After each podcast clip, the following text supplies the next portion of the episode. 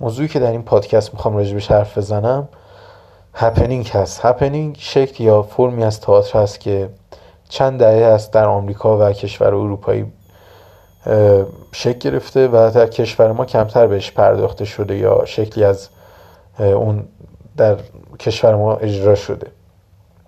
خب هپنینگ اصلا چی هست؟ چجوری شکل گرفته؟ ریشش از کجا میاد؟ این سوالایی که واسه ما مطرح میشه.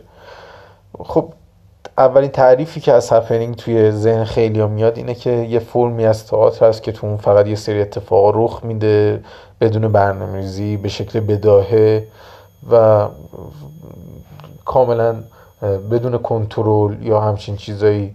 ولی خب این تعریف درستی نیست. به نظر نمیاد که تعریف درستی هم باشه. حالا برای اینکه بتونیم یه تعریف درستتر یعنی یه نگاه درستتری نسبت به این قضیه داشته باشیم یه مقدار این قضیه رو بازتر بکنیم. خب هپنینگ توی دهه اوایل دهه 60 تقریبا سال 1960 توی آمریکا شکل گرفت توی نیویورک در واقع شکل گرفت. ریشه اونم یه جورایی میشه گفت از هم نقاشی میاد از توی نقاشی کنشی میاد و هم از توی جنبش داداییست ها و فوتوریست ها میاد و هم یه جورهایی میشه گفت از کارای کلاشکارای محیطی میاد. از هر ستای اینها یه ریشه گرفته و تونسته خودش رو یه جوره خودش رو شکل بده. در واقع هپنینگ تونسته خیلی تاثیرهای مختلفی و تاثیرهای عمده ای روی هم خود تئاتر روایی و هم تاثیر بسیار بسزایی روی تئاتر آوانگارد آمریکا بذاره و هر تئاتر مهمی که الان ما داریم توی تئاتر آوانگارد آمریکا می‌بینیم نمیشه گفت که تأثیری از روی خود هپنینگ نگرفته باشه و حتی بازیگری معاصر ما هم تاثیر بسیار بسزایی از خود هپنینگ گرفته بازیگری هپنینگ گرفته. حالا برای اینکه بیشتر بتونیم بحث رو ببریم جلو بیایم بیشتر راجع به هپنینگ حرف بزنیم. این تعریفی که هپنینگ یه سری فقط اتفاقای بداهه پردازی شده است بدون کنترل بدون برنامه ریزی از کجا میاد؟ این شاید به خاطر این باشه که در اوایل این که هپنینگ شکل گرفت تماشاچی کمی داشته. توی جاهای اجرا می رفته که مثل انباری ها یا جاهایی مثل گالری های خیلی کوچیک اجرا می رفته که تماشاچی خیلی کمی داشته تماشاچی خیلی محدودی داشته. و این دامن می‌زده به اینکه تعریف هایی ازش بشه که تعریف های درستی نبوده. و این نکته هم خیلی جالبه بدونیم که آدم هایی که مثلا اولین هپنینگ ها رو اجرا رفتن مثل آلن کاپرو و خیلی های دیگه خودشون اسم هپنینگ رو نمی‌خواستن که به کارشون اطلاق کنن. در واقع آدم هایی که به مقوله هپنینگ برای اولین بار از روی دانش زیادشون آگاه بودن و این اسم رو برای اولین بار جا انداختن به این کارها این اسم هپنینگ رو اطلاق کردن. هپنینگ در واقع رابطه بین مخاطب و تماشاچی و در واقع مخاطب و اجرا رو یه جورایی تغییر داد. دیگه تمرکز مثل فرم تئاتر سنتی بر یک جا بر روی یک صحنه متمرکز نبود. عکسایی هم که از روی هپنینگ وجود داره اگه نگاه کنیم می‌بینیم که رابطه بین تماشاچی و اجرا تغییر کرده توی هپنینگا. تماشاچی دور اجرا قرار می گرفتن هر تماشاچی تجربه کاملا متفاوتی با یه تماشاچی دیگه داشته که اجرا رو می‌دیده. و در اون و در یک هپنینگ نکته دیگه که خیلی جالبه اینه که ما با کلیشه هایی که توی تئاتر روایی داریم که بر توی اون داستان خیلی مهمه تو اون کلام خیلی مهمه توی هپنینگ این به این صورت نیست. در واقع توی هپنینگ هم کلام هست ولی نه به اون شکل معمول خودش. در واقع ما از زبان به یک فرم دیگه ای توی هپنینگ استفاده می‌کنیم. به صورت یک سری آوا استفاده می‌کنیم. به صورت یک سری آوایی که برای برقراری ارتباط استفاده نمیشه برای پیش بردن یک داستان به خصوص استفاده نمیشه. یعنی در واقع هپنینگ روایت رو به کنار گذاشت. اون کلیشه هایی که وجود داشت در تئاتر روایی. ممدی بر اینکه ما یک زمین چینی بکنیم بعد یک گره افکنی بکنیم بعد برسونیم داستان رو به یک نقطه اوجی بعد گره گوشایی بکنیم. اینها رو به کنار گذاشت و بیشتر نقطه تمرکز خودش رو گذاشت به یک در واقع یک ساختار جزیره که توی اون یک سری فعل ها یک سری کنش ها فقط صرفا انجام میشه. اسم دیگه هپنینگ می‌تونه تئاتر جلوه باشه. در واقع ما یک فرم تئاتر بسری رو داریم می‌بینیم که اونم خودش باز می‌تونه برگرده به اون ریشه در واقع ریشه اون از همون ریشه که از نقاشی میاد از همون که برمیگرده به همون ریشهش از نقاشی کنشی و به اصطلاح مجسمه های خرت و پرتی خیلی شبیه اونه شبیه این جنس کاراست از لحاظ فرمی تا فرم تئاتر هپنینگ.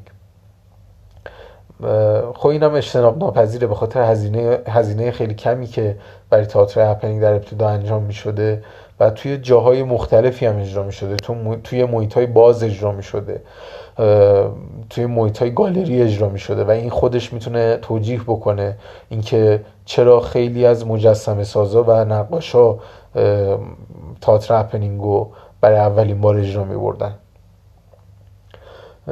بازیگری هپنینگ باز یک نقطه دیگری هست که خودش رو متفاوت و متمایز می‌کنه نسبت به در واقع تئاتر روایی و تئاتر سنتی.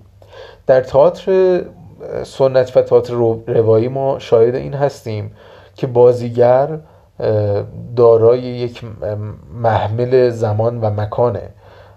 در واقع بازیگری محمل یافته میشه اسمش رو گذاشت. دارای یک ماتریس هست بازیگر. یعنی مثلا اگر یک بازیگر ما می‌بینیم که داره نقش داره نقش حملت رو بازی می‌کنه اون کاراکتر حملت داره جدا از خود اون بازیگر هست. یعنی ما می‌تونیم تفکیک کنیم نقش حملت و خود بازیگر رو کاملا. حالا می‌تونه شامل هر نقش دیگه ای که اون بازیگر ایفا می‌کنن باشه. این تفکیک کردن برای بازیگر هپنینگ ولی اتفاق نمیافته. بذاریم با یک مثال اینو براتون توضیح بدم. مثلا اگر در یک تئاتر سنتی یا یک تئاتر روایی یک بازیگر داره نقش یک کسی رو ایفا می‌کنه که داره یک جایی رو جارو می‌زنه اون نفر میاد اون بازیگر میاد روی صحنه جارو می‌زنه و با خودش یک سری در واقع علمان ها هم همراه می‌کنه. مثلا اینکه چه زمانی داره در, در چه زمانی از در واقع شبانه روز داره این کار رو انجام میده با خودش گذشته رو داره آیا خسته است نیست می‌دونین یعنی یک سری خصوصیت ها هم به اون جارو زدن اضافه می‌کنه. یک سری خصوصیت های شخصیتی هم به اون جارو زدن اضافه می‌کنه. ریتم جارو زدن می‌تونه بر اساس شخصیتش تغییر بکنه. اینا چیزهایی است که توی تئاتر سنتی و روایی از بازیگر انتظار میره. ولی توی تئاتر هپنینگ از بازیگر از اون کسی که داره در واقع ایفای نقش می‌کنه ایفای در واقع بازیگری می‌کنه فقط انجام جارو زدن انتظار میره. اون فقط میاد اون فعل جارو زدن رو انجام میده. با همون در واقع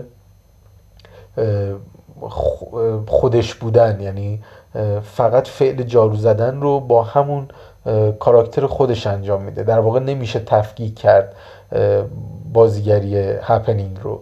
و یک سادگی داره بازیگری هپنینگ که در عین حال خیلی هم سخت هست این ساده بازی کردن. و این اتفاقا خیلی تاثیر بسزایی گذاشت روی بازیگری معاصر در واقع امروزه ما. و خیلی از بازیگری های امروز تاثیر گرفتن از همین جنس ساده بازی کردن تئاتر هپنینگ. که در واقع یک نوع محمل نیافتگی درش وجود داره. که اگر بخوایم بخوایم مثال بزنیم به قول مایکل کربی مثل کسی میمونه که مثل کارگرایی روی صحنه که میان وسایل روی صحنه رو جابجا می‌کنن توی مثلا یک تئاتر روایی که اون کارگرایی رو صحنه که میان دکور رو جابجا می‌کنن اونا دارای ماتریس زمان و مکان نیستن. اونا فقط وظیفه‌شونه که بیان دکور رو روی صحنه جابجا بکنن. بازیگری هپنینگ هم دقیقا مثل همون کاری میمونه که اون بازیگرای اون در واقع اون کارگرای روی صحنه میان انجام میدن. در واقع بازیگرای هپنینگ میان فقط یک سری فعل رو انجام میدن و میرن. اگه قرار باشه بیان لباسی رو اتو بزنن فقط میان اتو می‌زنن و میرن. اگه قرار باشه سطل آبی رو روی سر خودشون خالی بکنن فقط میان سطل آب رو روی سر خودشون خالی می‌کنن میرن. در واقع فقط یک سری فعل رو انجام میدن و میرن. در واقع بازیگر در تئاتر هپنینگ تبدیل به یک سری اشیا میشه. این خودش خب خیلی نکته مهمیه در تفاوت فرم بازیگری تئاتر هپنینگ و تئاتر روایی.